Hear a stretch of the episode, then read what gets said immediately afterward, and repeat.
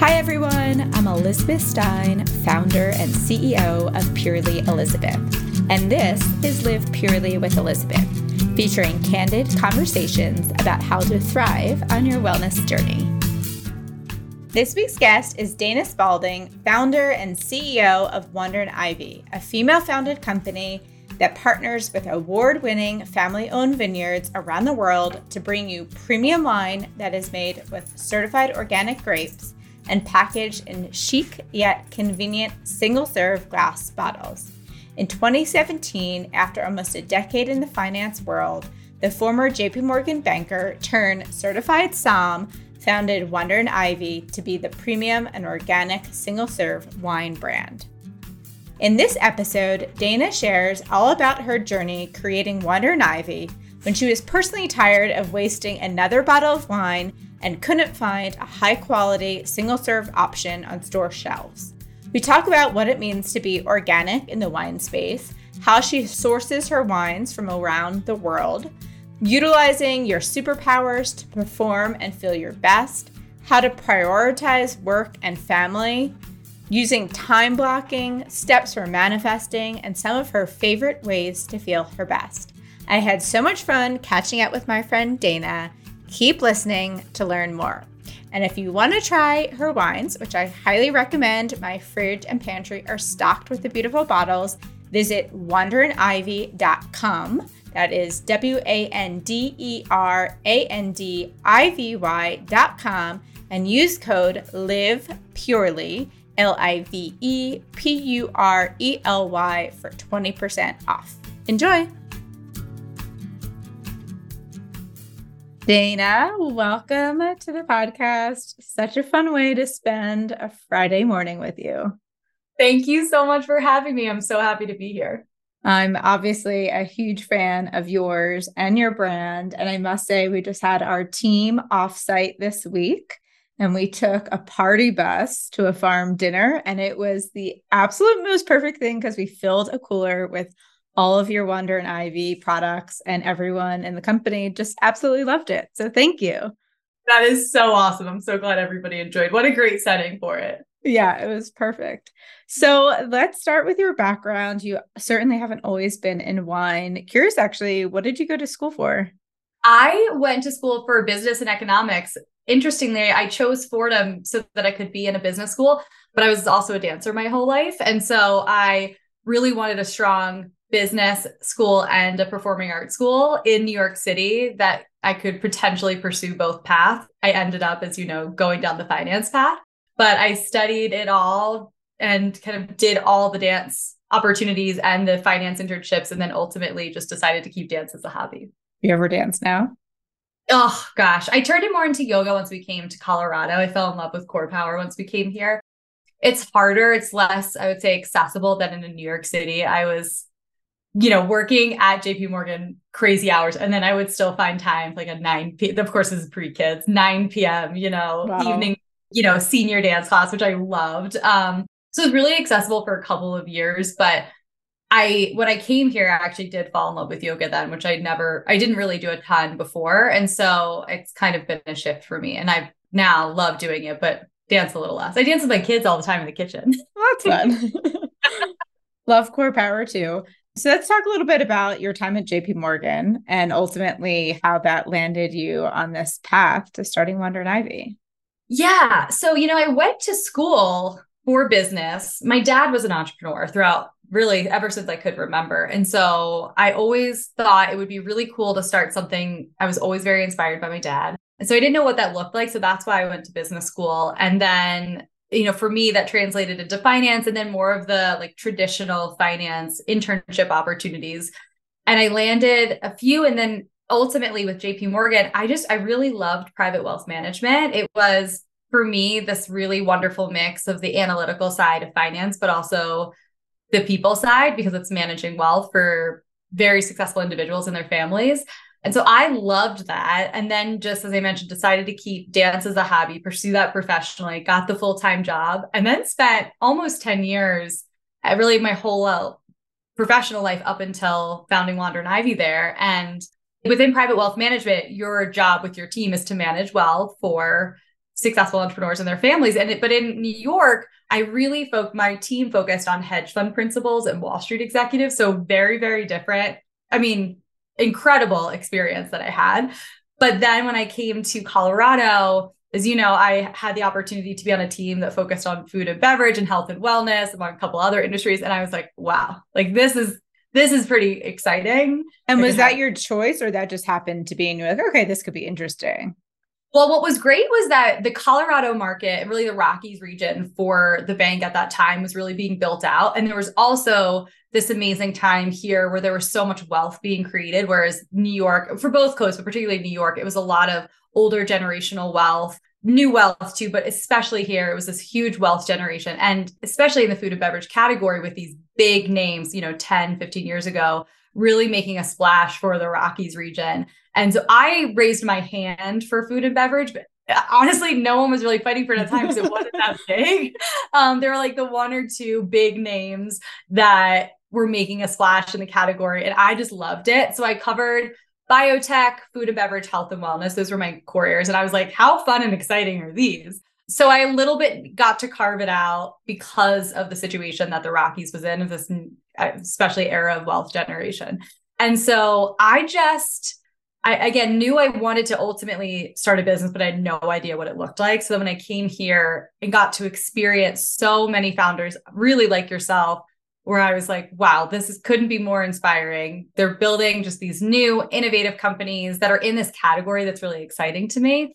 So Gus, my husband, and I, we were often throwing out these crazy ideas, like classic, nothing stuck until one evening I was celebrating some kind of minor win at work and I came home and like made this big fancy dinner and I was going to open up a bottle of wine and that's when he said to me like again you're really going to do this you're going to waste another mm-hmm. bottle and I was so frustrated like my whole excitement for the evening at the moment right. was way to bust my moment yes so I was so in the moment annoyed and now I give him so much credit because he was the one that was like hey you're opening up bottles a lot and I have a glass of whiskey or beer. He at the time wasn't as much of a wine drinker as he is today.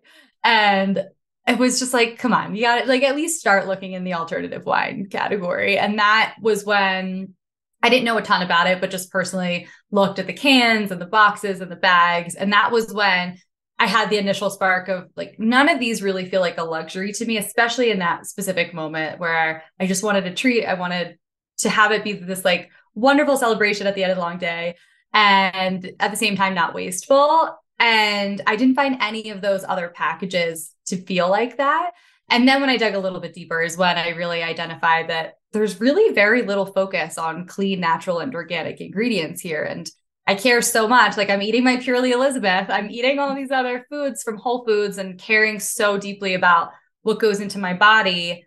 And when i just did the research, it was very eye opening to me to see that um, there's really not a lot of transparency around what is in your wine. And that was fascinating to me. And that was when I felt like it would, there was enough of these aha moments of, and differentiators that I could bring to a brand that that to me felt like, okay, if I were to do something, this feels like there's this gap, there's this huge opportunity in the market. And so why don't, instead of I go out and find it, just create it myself? I love that. I mean, there's so many amazing pieces of the brand that you're building that hit on all of the marks. And to your point about we care so much about what we're putting into our body, what we're consuming, the lotions, the things on our face. And I feel like there's still, I mean, you're bringing it to market, but that conversation is still like not there in alcohol. And people are drinking regular wine and grapes are a dirty dozen. So it's certainly one that we want to be having from the best sources. Can you talk a little bit, explain? Because I know I just asked you this the other night. Like, what does it mean with made with organic grapes and kind of this distinction on that? Yeah, I, I love the question. And I, to your original point of just it hasn't been as much of a part of the conversation, that was what was what was so exciting to me was that I think it's just early days of people yeah. getting educated and and I'd love to be a part of that education with folks. And so um, I also um, think it's not only that, but like the previous previous experiences of natural or organic wines haven't been good, right? Yes. They've been this like not a luxury, not a good wine. And so I think it's it's people haven't experienced what you're bringing to market.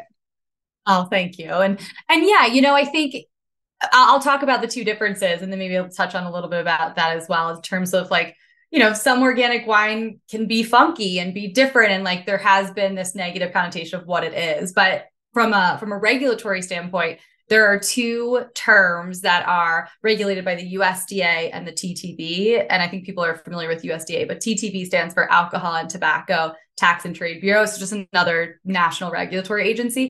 And so there's clear rules for what can be organic wine and wine made with certified organic grapes.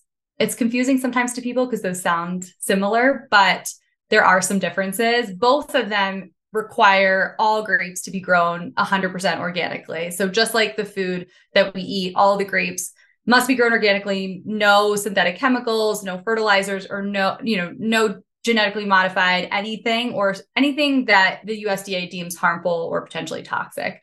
So that's the grape growing process. The other piece is the winemaking process, which I think is certainly the lesser known of the two of like, oh, oh that could be non organic, but it certainly can. There are over 50 additives in wine in the US at least that can be included. And what the USDA and TTB say is that there's a list of allowed and prohibited substances that just cannot be included in the winemaking process. And that's really important. And again, to the educational piece of not understanding initially that, you know, things like gelatin and other color additives and things that, like, if it was in your food, you'd probably be like, I'm absolutely not going to buy that totally. an ingredient list. But what I found really interesting was from a regulatory standpoint, ingredients aren't required on wine. So that is one of the pieces why one of the reasons why consumers don't necessarily know what's in it. But the USDA and TTB really work require this allowed list of substances and prohibited list. The core difference between organic wine and wine made with organic grapes is sulfites. So, naturally occurring sulfur dioxide happens in the winemaking process. So, all wine has naturally occurring to an extent. But then you could also add sulfites as a preservative. A lot of the, especially mass produced wines, have a very, very high level of preservatives. And for organic wine, 100% organic wine, no sulfites can be added. So sometimes that can lead to a little bit of that funkiness or wine just not being as shelf stable because it doesn't have any. Not that all wine for sure is like that on the organic side, but I think that has led to some of the negative feedback what I've been really focused on, what our brand is of wine made with organic grapes, which still, of course, has to follow the organic grape regulations. So, no synthetic fertilizers or anything along those lines. But then we can have zero to up to 100 parts per million of sulfite. So, a very, very small amount of sulfites. Often, the analogy is the um, amount of dried fruit, for example, has oftentimes even more sulfites than that. So, still a very small amount of sulfites used to keep it shelf stable. So, especially for international wines like ours, we're a, a, global importer. It's very important to us for the journey of the wine that it stays healthy, stays shelf stable for consumers once they buy it. And so we have a very small amount of sulfite. So that's the key difference is if someone is truly allergic to it, to sulfites, it's important that they avoid it. Um, but oftentimes what people are experiencing is a reaction to a very high level of sulfites that can be in these mass produced wines. And is it also people reacting to a lot of sugar added too? All of the research that I've seen shows that it oftentimes is the combination of alcohol, all the other additives that can be included, sugar, all of it together. all of it together. And and obviously again to the everybody's different, but when you have so many things combined in one wine, oftentimes you can have a negative reaction. So it's not that surprising like the flushed cheeks or bad headaches. So what I always say is it, in the way we think about it, our food, if you're aiming overall to be as clean as possible, why don't we think about that in the wine set as well as no added sugar like our wines, the organic grapes, so none of the harmful toxins there, and just be as clean as possible, knowing that it is an indulgence in alcohol. Alcohol is still in there, but let's make it as clean as possible so you feel good the next day. Absolutely. And it's a single serve, so perhaps you're less likely to drink so much. Exactly. And so, and that's the other piece of it as well is like, I try to live such a healthy lifestyle, but also love to indulge. But as Gus very clearly pointed out, I was just doing it and waste being wasteful. And so I think often I hear all the time and it just like warms my heart because I love that so many people have had the same experience of I either end up drinking a whole bottle because I feel guilty about it, or I don't open it at all. Then I'm like, well, you know, I wanted to treat myself. And so this is such a beautiful, happy, like middle place of being able to indulge, but still doing it in this kind of health and wellness, you know, mindset of being mindful of what's going into your body. So I love that philosophy. I feel the same way. You mentioned it's a beautiful experience, and that certainly leads me to the beautiful packaging and glass bottle, which is so unique and beautiful. Did you have that vision from the beginning, or when did that come into play? Well, thank you. Yes, I have. You know, the first thing that I experienced, funny enough, I went out in this like exploratory stage. I got the bags, the cans, the boxes, and I put them in my fridge. And then I further annoyed Gus because I just let them sit there. And that for me was interesting because I found myself, I wasn't really noticing it right away until he highlighted it. Of, there was an experience where I felt like that would be a luxury where I really wanted to celebrate something. It still felt like settling. And it was from a packaging standpoint, because at that point, I hadn't even tried what was in the package. It was really just that doesn't feel like a luxury. I'm, it just feels like settling. And so if that wasn't enticing to me. And so from the beginning, I knew that this is going to be the first thing that consumers experience with the brand, that it has to be first innovative and and then also luxury because at that time there also was a flood of cans to the market which you know, they're absolutely, uh, they've done an amazing thing showing portability and accessibility. But at the same time, there were so many of them, and like every wine brand was diving into cans, and yeah. I and you know very well known wine brands. And so I thought, well, if I'm going to create something from scratch, this needs to stand alone and stand apart from everything else on the shelf. So um, I really, really wanted it to feel like a luxury. And I needed it to be different enough. So that was a really a big focus of ours. And I looked to other beverage categories and what other brands felt like fancy water, for example. And I was like, well, that is feels super sexy and chic because of the packaging for some brands. And can I do that in a way in wine that felt still unique and special to Wander and Ivy in a way that we could ultimately patent, which we did. Um, but then also you know, draw inspiration from other categories that I think really have done a nice job of having it feel elevated just with the packaging alone. I love that. I think it's so interesting looking at like outside your category to draw inspiration. I feel like sometimes that's where the best ideas come from. And certainly yeah. it did. So when you say you have a patent, so does that mean that nobody else can put wine in a similar bottle? Or what does that mean exactly? You're going down a legal path. I love it. like it like seems pretty complicated. Yeah. So I tried hard to wrap as much protection around the brand as possible. And so our bottle has enough differentiators to really stand out in the category. So yes, yeah. our bottle and actually our label design are patented such that ideally the goal is that it really causes other brands to not step into something what you're doing. You know, of course, I'm sure our legal team will say that there's exceptions always, but the idea is really, I we think, we share the same legal team. Yes. and I, who I love. And, you know, I, what I had said to them was, what we're doing is so different and I'd like to protect it as much as possible. It's hard in the food and beverage category to wrap yourself around it because so yeah. many of the are similar. So we tried hard to build enough things that really made us stand out. We have, for example, like a punt on the bottom of our bottle, which is uh, meant to replicate a traditional wine bottle. We have like our very specific cap, which is designed for the look, but also functionality. And so we really tried hard to do so much around the bottle design to protect as much as possible. Does that mean no one will step in? Who knows? And like, can we protect it? The goal is yes, always.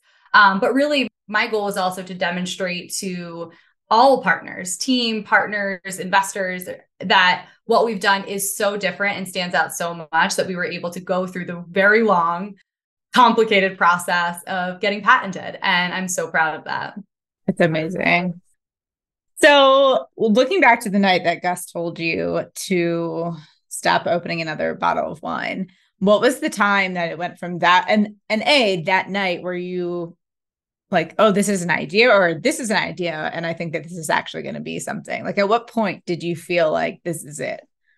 It really wasn't that night, that night was when I thought, uh, let's explore this category. It really was, I always share like a very personal interest in shopping that night. And so it was when I went out and bought what existed and then brought them home was like, oh, okay, this this feels like something, especially when he was like, you're not even drinking what's in the refrigerator. So that was the first spark for me. And then it was about a six to nine month process of like digging in, understanding the category, especially not coming from wine, of learning the category, building out an actual business model. Like, okay, well, if I did this, what on earth would it look like? And honestly, it was also talking with other people in the industry and also founders say like is this a good idea really picking their brains of like, kind of initially sharing the business model is this something that is worthwhile because you know i worked really hard and I also liked. I wasn't leaving a, a job that I strongly disliked. It was something that I always wanted to build. I wanted to build a company, but I had no idea what it was. And I was like, I'm going to do this.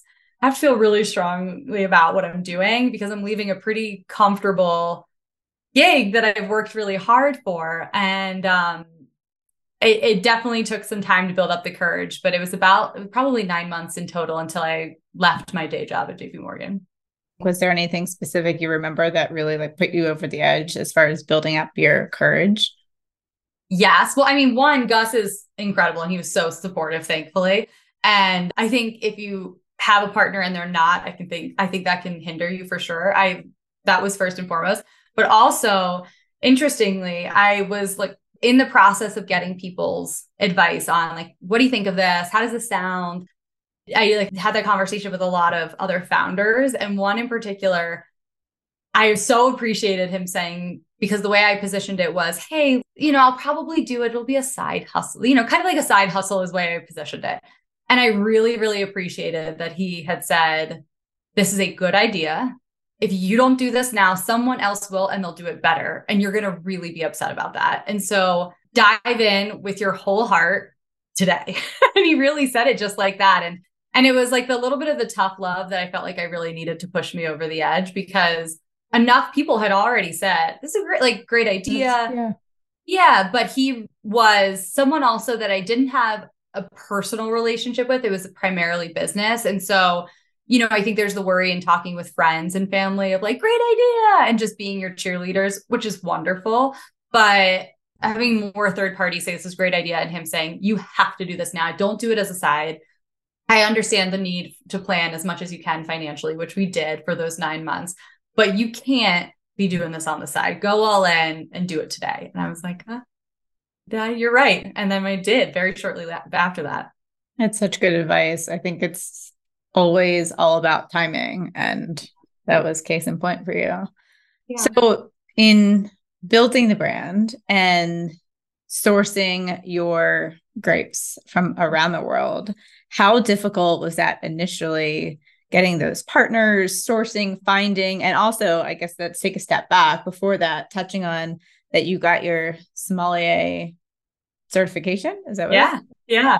Honestly, I remember sitting down at the beginning saying, okay, like step one, you know, like you're trying to build the steps, especially at the beginning when you have no idea of what that roadmap looks like and trying to build it for yourself. I knew not coming from the industry, I really wanted to build my own knowledge and also credibility, knowing that I was going to be an investor backed company and that that was a plan for me to raise. I really wanted the credibility of having my SOM certification. So that was like honestly signing up for that and going through that process was very early on. And the couple days after leaving, I knew I, what that looked like. And then, you know, within the business model, for for the partners for you know i look back and it's interesting i love the way in which i went about finding partners but this is actually one of the pieces that like if i came from the category i would have known that there are brokers that you could go through and like they can help you in the process. You pay for them obviously. I love that we all go direct. I never even knew that brokers or these third party intermediaries were a thing because now we're five years in and I we're now still sourcing from a lot of the same partners who I love. And you know, we have such incredible relationships and they're direct relationships, such that I think I think I shared with you, you know, some of the ones, for example, in Valencia, Spain, invite us to we haven't yet. Next year, though, for example, I think we're gonna invite us for paella with he and his father and like just have oh. such a cool, deep relationship. And they say things along the lines of, you know, we remember when, we remember when you sourced 1,000 liters versus now 50,000 plus at multiple times a year. And so that's been really cool. But my process, honestly, was it felt comfortable because it felt similar to like building this universe of prospective people I wanted to work with at JP Morgan. You built the universe. Oftentimes they're challenging people to get in front of or get to know, but you just you just kind of put yourself out there. And so I, you know, we of course now have built it out to a much more sophisticated process. But at the beginning, it was really just me not knowing that anyone else with third party existed, reaching out to these suppliers that I identified were in our universe and that checked certain boxes of criteria. So for us, it was certified organic and recognized by the USDA. I learned quite quickly that other global wines are oftentimes not, if they're organic in, for example, New Zealand, they're likely not uh, hitting all of the boxes of USDA. It's really oh, interesting.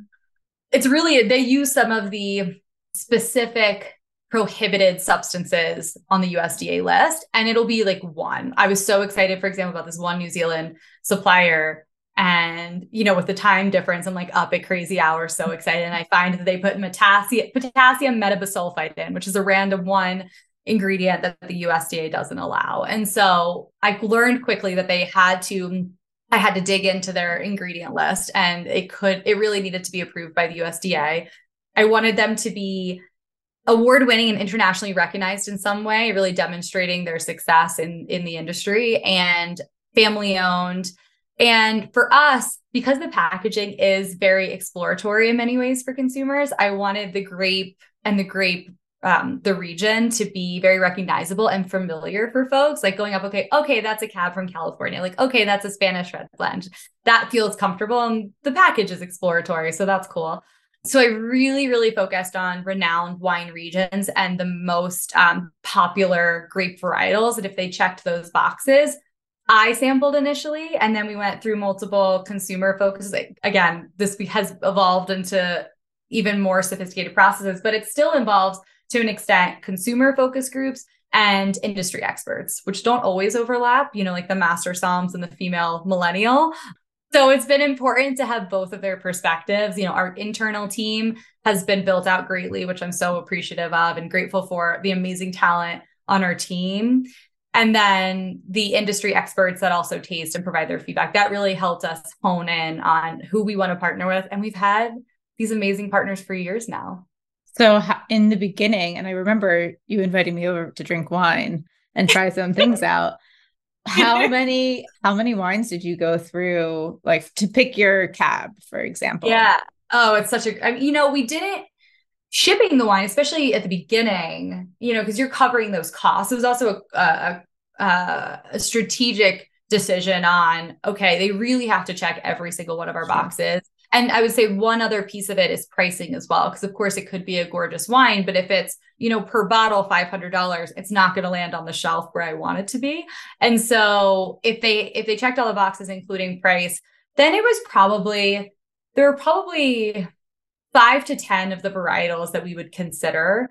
And, you know, it's funny all the time. Gus would say, like, I don't hate it. You know, I don't hate this new role that you're in because you would do some of the early taste testers when it was just me and him. And then we build out the consumer focus groups and the and the industry expert groups. But it was exciting to hear people's feedback and what they would be willing to pay for the particular varietals and and the vintages that we were looking at. But I didn't go crazy with it, especially because we were taking on the cost of of shipping internationally and reviewing so many different varietals at the beginning. So probably narrowed down to five to 10 varietals at the beginning. And now we're just hyper selective and we have a pretty good understanding of the taste profile. So I would say it's anywhere from three to five that we're actually tasting that we're truly considering because not that many will check every one of the boxes. So it's not even really worth going through that tasting process. Sure. It's still pretty hard to hit all yeah. those benchmarks. Yeah.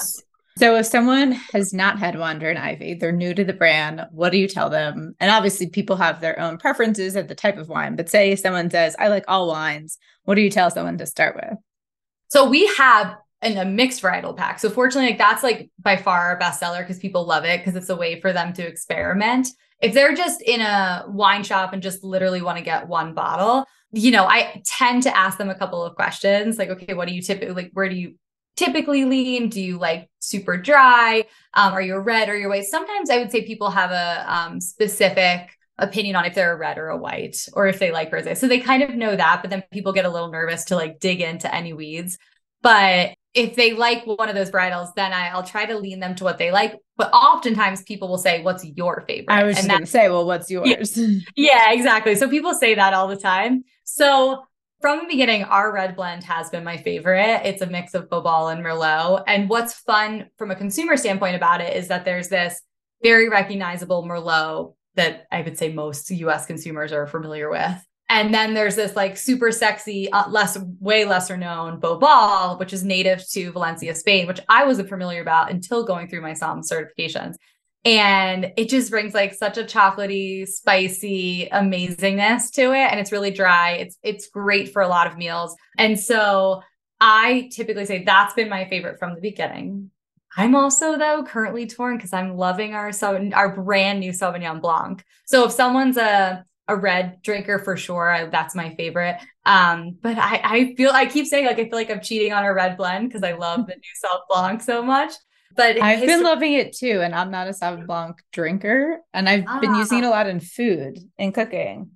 I love that it's such personal preference and if people have no clue if for themselves or gifting to others i always say for sure gifting we now also have our four packs so i'm like hey if you have no idea a mixed varietal is the way to go let them choose and figure out what they like the best love that so obviously you're available on d2c and elsewhere what's really been your approach to building the brand and you're certainly standing out in so many ways with the packaging, the offering of the actual product. But how do you think about really getting out there? And you've done such a phenomenal job of doing it so far.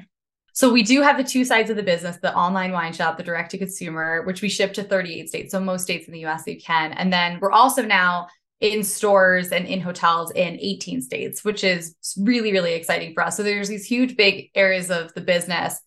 And, you know, first and foremost, it was building an amazing product that people loved, which was hard from the beginning. Finding those, you know, I know we talked about winery partners, but the bottling partners were also really challenging initially to find because what we were doing was so wild and so yeah. different. There was there's been a lack of innovation in the category. And so first and foremost, in terms of building the brand, it was like, if we're gonna do this, let's do it right. Let's make sure we have an incredible product. And then from there, I have just found that for consumer brand, elevating the brand across the country and investing in marketing, even though it's it's been a heavy investment for us. It's been so worthwhile on both sides of the business. There's so many different, it's like such a big multi-pronged approach because it's investing on the digital side, which is so important to build our you know community as you have and build out all of our digital needs to also, you know, I know offline we were touching on the PR, which has been such a huge focus of ours of really elevating the brand across the country from a traditional PR perspective, whether it's print or digital broadcast, those are really important to us. And then also partnering with our wholesale partners and the retailers that we're in. Like, how do we elevate the brand when someone walks in, they get excited? We do everything we can to make it jump off the shelf. And telling that story is a major investment. And so really as a board strategically we've decided we're going to invest quite heavily from an investment standpoint or from a marketing standpoint so that people across the country learn who we are get excited and then ultimately fall in love and it's a must have in their house which is so exciting. And then you know building the team around us to be able to execute. I'm trying so hard to keep a lean mean team and not grow too fast there but having such incredible talent on the team has been really important to me and really building out the right people I think it's also been really interesting your approach to getting into hotels and like such a great fit for a mini bar and someone to experience it at a hotel and then go home and and buy it in their store or buy it online. I love that you said that. Funny enough, one of our investors, we sent out our quarterly investor update yesterday. One of our investors sent me just an anecdote, which I love hearing these so much. She, you know, has one of our Wander and Ivy water bottles, which was like a gift at one of our investor meetings. She was playing tennis and randomly the person across playing her said, how do you know Wander and Ivy? And she said, oh, I, you know, I've, i am an investor in them. And she, how do you know Wander and Ivy? And she said, oh, I tasted them at the Broadmoor Hotel and I've now obsessed and I buy them every week and I'm in love with the rosé. And so I love that the investor shared that yeah. because the hotel business for us, I've always seen as such a major opportunity, but throughout the pandemic, we entirely placed it on hold, of course. And then as travel started to reemerge, we just saw so much success in getting in hotels. There were immediate success stories. And we, you know, in that setting are not really competing with a sea of other brands. And it's exactly what guests are looking for. You know, all the time we hear like guests are no longer wanting these like overpriced 750 milliliter bottles of red when it's just them. Like let's let's give them something that feels like a luxury, feels accessible, and they're like looks beautiful in the minibar.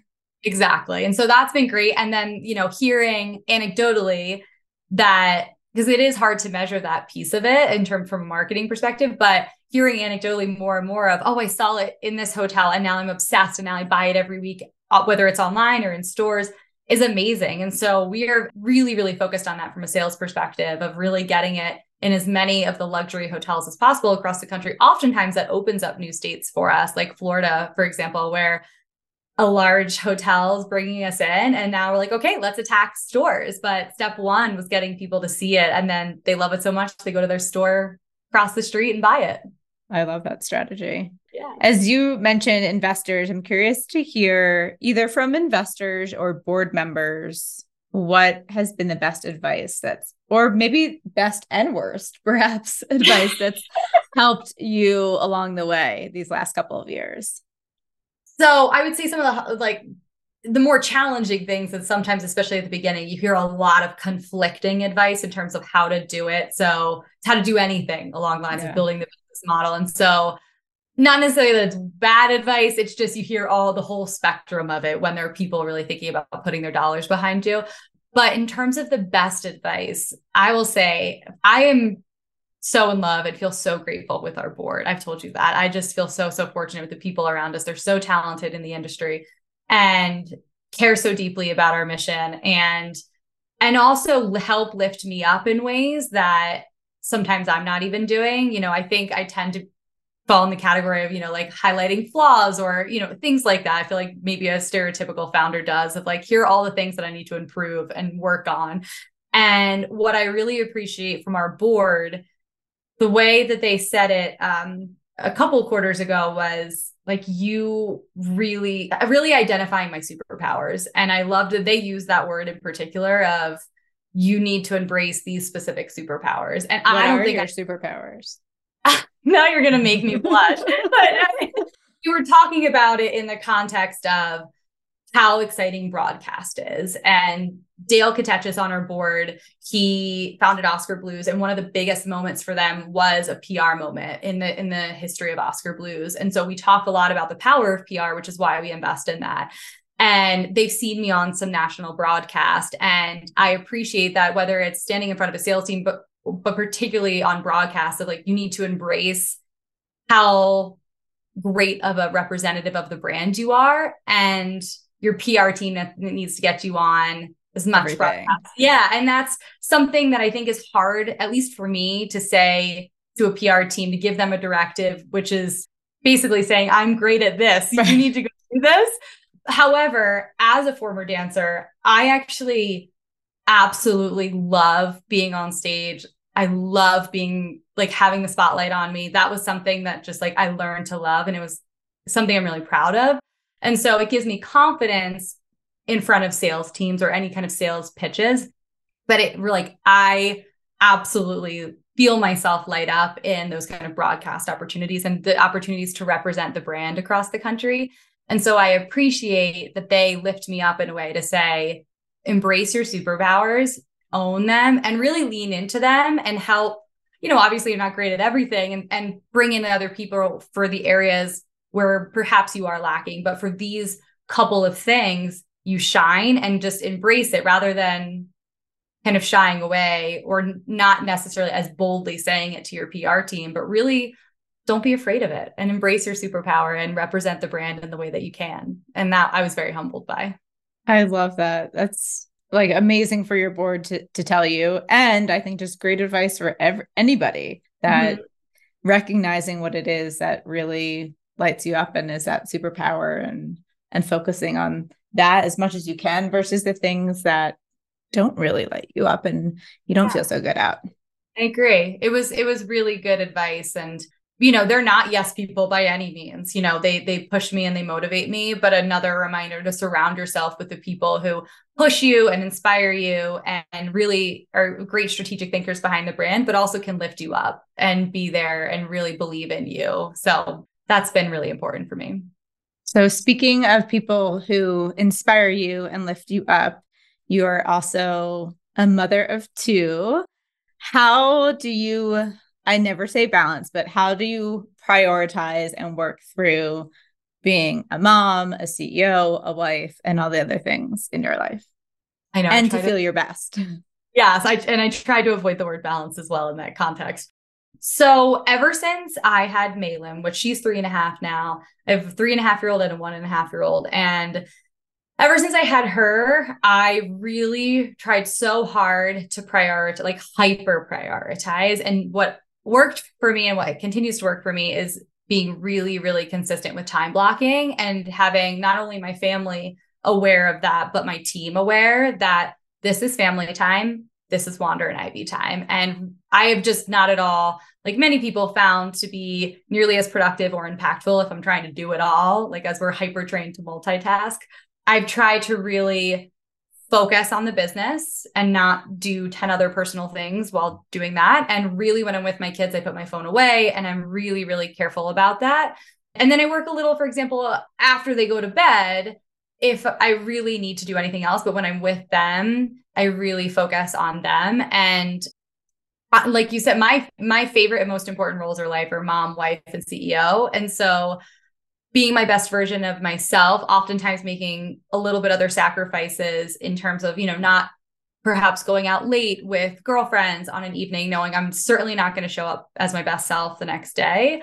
And prioritizing sleep, prioritizing all the things that make me feel happy and healthy, because those are the three roles that are just most important and also bring me the most joy. So, what can I do to really focus on those roles and being the best version of, myself? But time blocking has been something that has worked for me and really making sure everyone in my world is aware of what I'm trying to focus on at that time.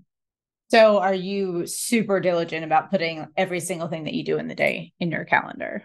Every single thing? Like, well, not everything, but like, are you putting your workout in? Are you putting yeah. in, here's my yeah. time with my kids? Here's so family time is on the calendar. It says family time on my and and my team has access to it. So they know when is family time. You know, I, I try not to really unless some something's so private, I wouldn't want to share, but things like kids' doctor's appointments, like they happen. I'm their mom. I'm gonna bring them. And so JB just had his 18 month appointment. And so it's on my calendar on a Friday. I, you know, that's what I'll be doing at that time. I won't be taking calls while I'm holding him and, you know, and the doctor's checking him. And so I also have been prioritizing more of the self-care, like the like the workouts and the other things like that. And those are on my calendar. And I've I've shared with my team, I'm gonna try so hard to commit to once a week personal trainer sessions. They're Friday afternoon. That's my self-care moment. And really encouraging them whenever throughout the week to find those moments for them because for me it's been so, so helpful. I also love that you mentioned the other day about meditating and having your daughter come and do that too, which was like the cutest thing. So I think we'd love to touch on that because I think it's such great advice and you're setting such a wonderful example for them. Oh, thank you. You know, I know I love talking about our morning and nighttime routines. And I will say our my morning routine and nighttime routine, I've gotten really strict about trying to build them out and keep them sacred and in the morning, I try really hard to wake up early before they wake up to hydrate, meditate, and stretch. And what do you hydrate with? Just water or something? I just, I've been adding. Um, Gus got me and other people. Are you an LMNT lover? Oh, I'm obsessed. Yeah. Okay. I I've with been, ice specifically. Yeah, ice and like I have the big liter glass bottle. Yeah, exactly. And you know, I also am a big fan of water and lemon. And I try hard to hydrate as much as I can. There's not a specific amount that I think I need in the morning. I just drink as much as I can. And then I try to meditate just for a few minutes. And like within that, have a gratitude practice and trying to incorporate a little bit of manifesting as well. And I try to do all of that and stretch and move my body a bit before Malin wakes up But I'm also trying hard, as I shared with you, to like have grace and flexibility and recognize that I'm setting a good example. And rather than being like, oh, she's stepping into my moment, if she wakes up early and comes down, we're trying to encourage the quiet play in her room until her sound machine turns green. Mm-hmm. But if she doesn't, and she's been coming, and I realize that she now likes it so much. So she's kind of excited to come down. That's so cute.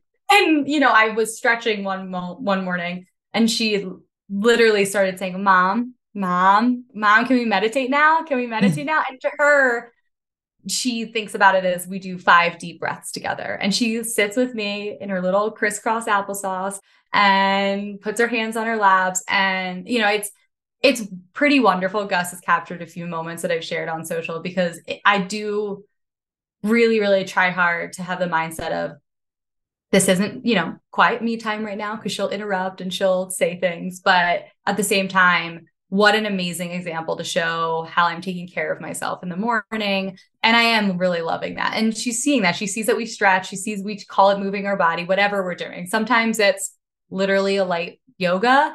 And sometimes it's Peloton. And she's like, You're moving your body today. When are we going to mm-hmm. meditate? And so it's really cute. I try hard to do those three things of hydrating, meditating, and moving my body. Sometimes it's before she wakes up. And if not, that's okay. It's a great example. What are you doing manifesting wise? So I am trying really hard to visualize some key goals that I have. The last trip that Gus and I went on, it, it, was a good exercise for me. I've been really wanting to build out a five year vision board. And so I did that really for the first time, like a lot of stuff that I've thought about often, but haven't put down in one format.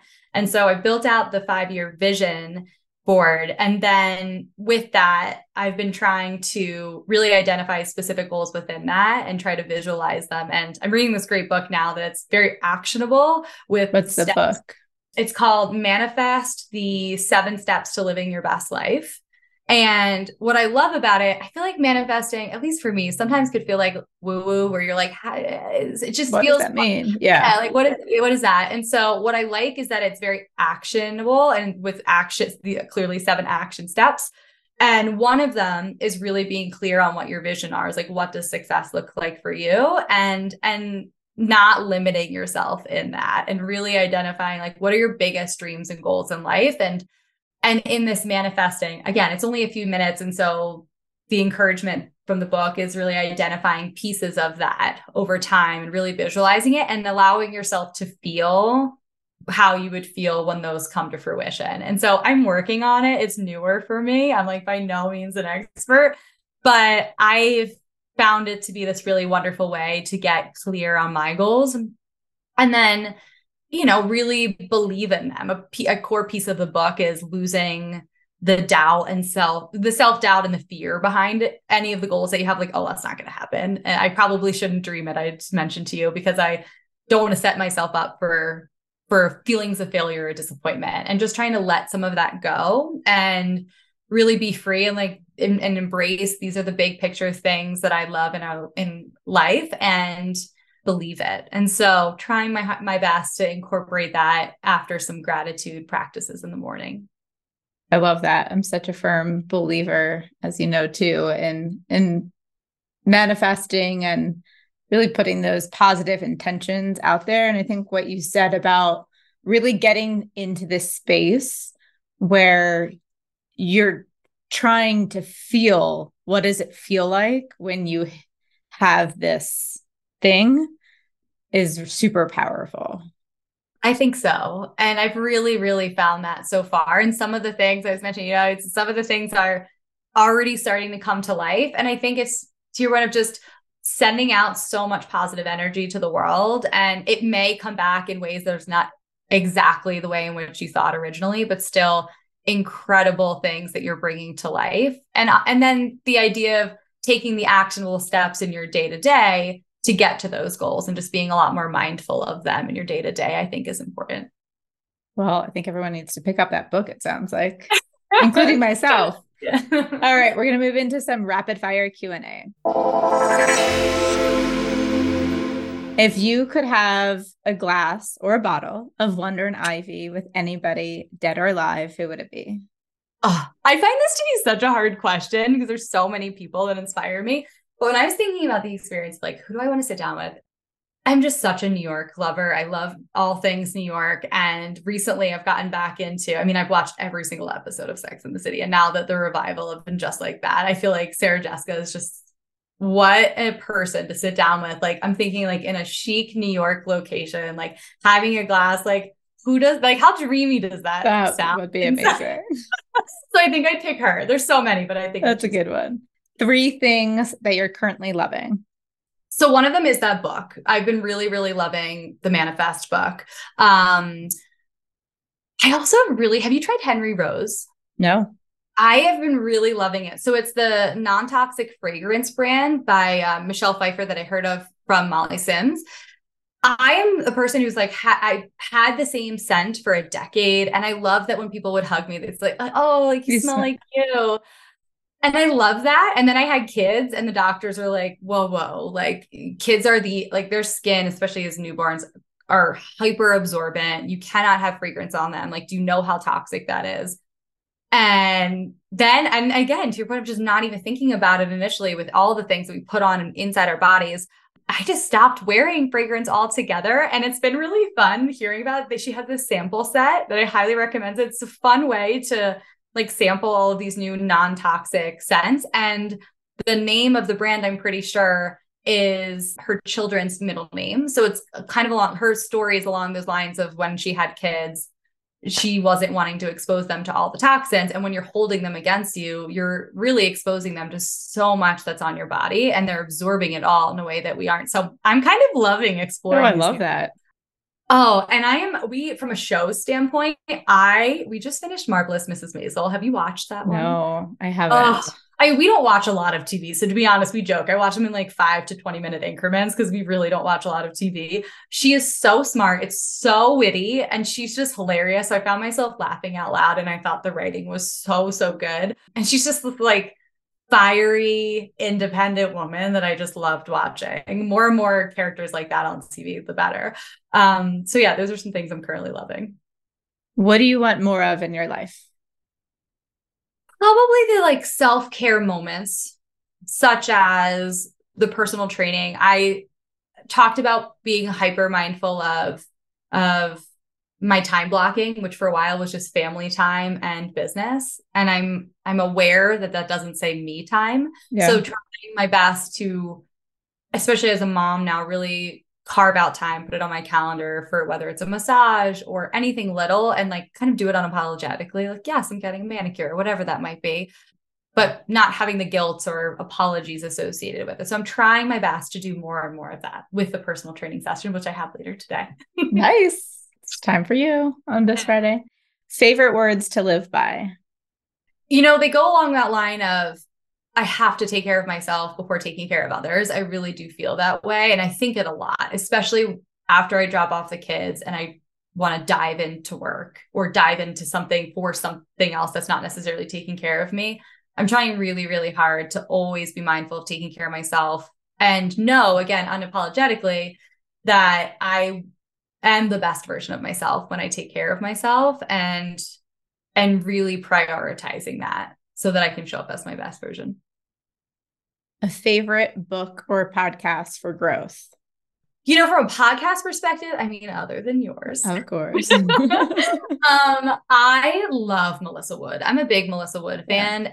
And whether it's, I mean, her movements for sure, but her meditation, especially someone learning basically craft meditation for myself and build that like from a growth standpoint. And she also has some incredible female founders that she focuses. And so I would say other female founders, whether it's How I Built This or Melissa Wood, I get so much inspiration from. And so I would really say she is one source of where I find other inspiring female founders other than purely Elizabeth. Favorite Wander and Ivy moment? Uh, this one I definitely find to be a hard question. I so I think about it in like it was like a 48 hour period this year where we had this big event it was amazing. And we had the opportunity to share our wines with Pink. And funny enough, I met Pink like 20 years ago. Like I was this like little girl at her concert and I got to go backstage. And so at in this moment, that was featured Wander and Ivy was featured at this event where she was. I got to show her this video of us like 20 oh, years ago. That's so and what cool. was amazing was that she like she actually won took the time of day and was like holy moly what an amazing brand and start and you know it's so exciting and obviously reaffirming when anybody says that but when someone of her caliber any kind of celebrity caliber stops tells you all about why this is absolutely incredible. And then also gives me the opportunity to say can i show you something? And i showed it to her and she leaned over to me. And all of this is it's fun. It's on video and was like look what we've done in the last 20 years. And like how it was just a really cool moment. And that was in this period of time where there was a late night event. I went i was exhausted. The next morning had to take an early flight home to get home for the kids. And gus was flying out we were like missing each other it was a crazy kind of work life you know quote balance that that day and that morning we were also featured on the today show which at that oh, point wow. was our largest national broadcast opportunity and I get on a plane, which was so turbulent and I was so tired. And I landed and just wasn't feeling great. And my dad, I had two conversations with my husband and dad. And especially my dad, who was an entrepreneur, kind of like came from nothing and built something. Hearing him say to me, like, what a moment, like, what a couple of days you've had, like, take it in. And I found myself feeling emotional because I was so tired. I was feeling a little sick because I get motion sick. And he was just like, take it in. How amazing. And it was a little bit full circle with him. And then also having similar conversations with Gus, who's been there with me from the beginning. And those kind of big moments, being able to like really sit and say, it's obviously challenging. It's really hard, but like what a moment. No, that that is an example of some of the big stuff that we've gone through, and having those moments with family is super special. Yeah, that's so special, and like such a great reminder to stop. Yeah, and realize and enjoy. Yeah. And last question What is your number one non negotiable to thrive on your wellness journey? Sleep. I know it's important to you. Sleep is sleep is number one for me. Anything that you do that helps your sleep, or are you just a good sleeper? No, I would not say I'm a good sleeper. uh, you know, I postpartum, I found it hard to admit that I was having a lot of sleep anxiety. I think it's something that, of the many, many things women are um, find hard to admit that they're challenged with. That was something I shared with friends and and gone through help of like how do I how do I pull that in and really Uh, for me what I do to help release kind of the sleep anxiety around not getting enough sleep especially in the early days of the kids being so young, was building out a really strong nighttime routine. I know you and I have talked about this, but for me, it's I was working too late. I was, you know, tra- thinking I could go to bed right after working up until that moment. And so I'm really mindful of not having any screens or work an hour before bedtime. Gus is, you know, in the house, and thankfully he joins in for me. I, you know, he has all the lights on. I'm turning all the lights down, and I'm a big believer in then he and I catch up, but putting my legs up the wall, taking deep breaths, like all the health benefits of that, I'm a big believer in. And um, and then when I lay down, I loved, I feel as though so many people have said this recently, but going to bed and rather than focusing on anything that you could have done better of only saying to yourself what made today great and i do do that every single night and i've heard people be like and then you fall asleep midday you know and you're mid you don't even get to your end of your day if you really are thinking about all the little things that made your day great. And that's been really, I've been a lot better uh, about sticking to those practices and getting a really solid night's sleep. And I just, that for sure makes me the best version of myself. Sleep is number one. And that's a really great tip for everybody to try. Well, in closing, where can everybody find you and what's next? So you can find us at wanderandivy.com and also follow us at Wander and Ivy on Instagram. So what's next? I mean, I'm just really excited to scale the brand. We have some really exciting innovations in the pipeline. Bubbles are coming, which and is when so are they coming? Early next year. Okay.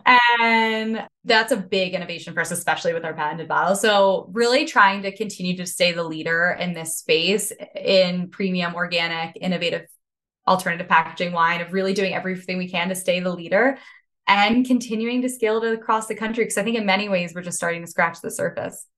Absolutely. Dana, thank you so much for being on the podcast today. This is so much fun to catch up.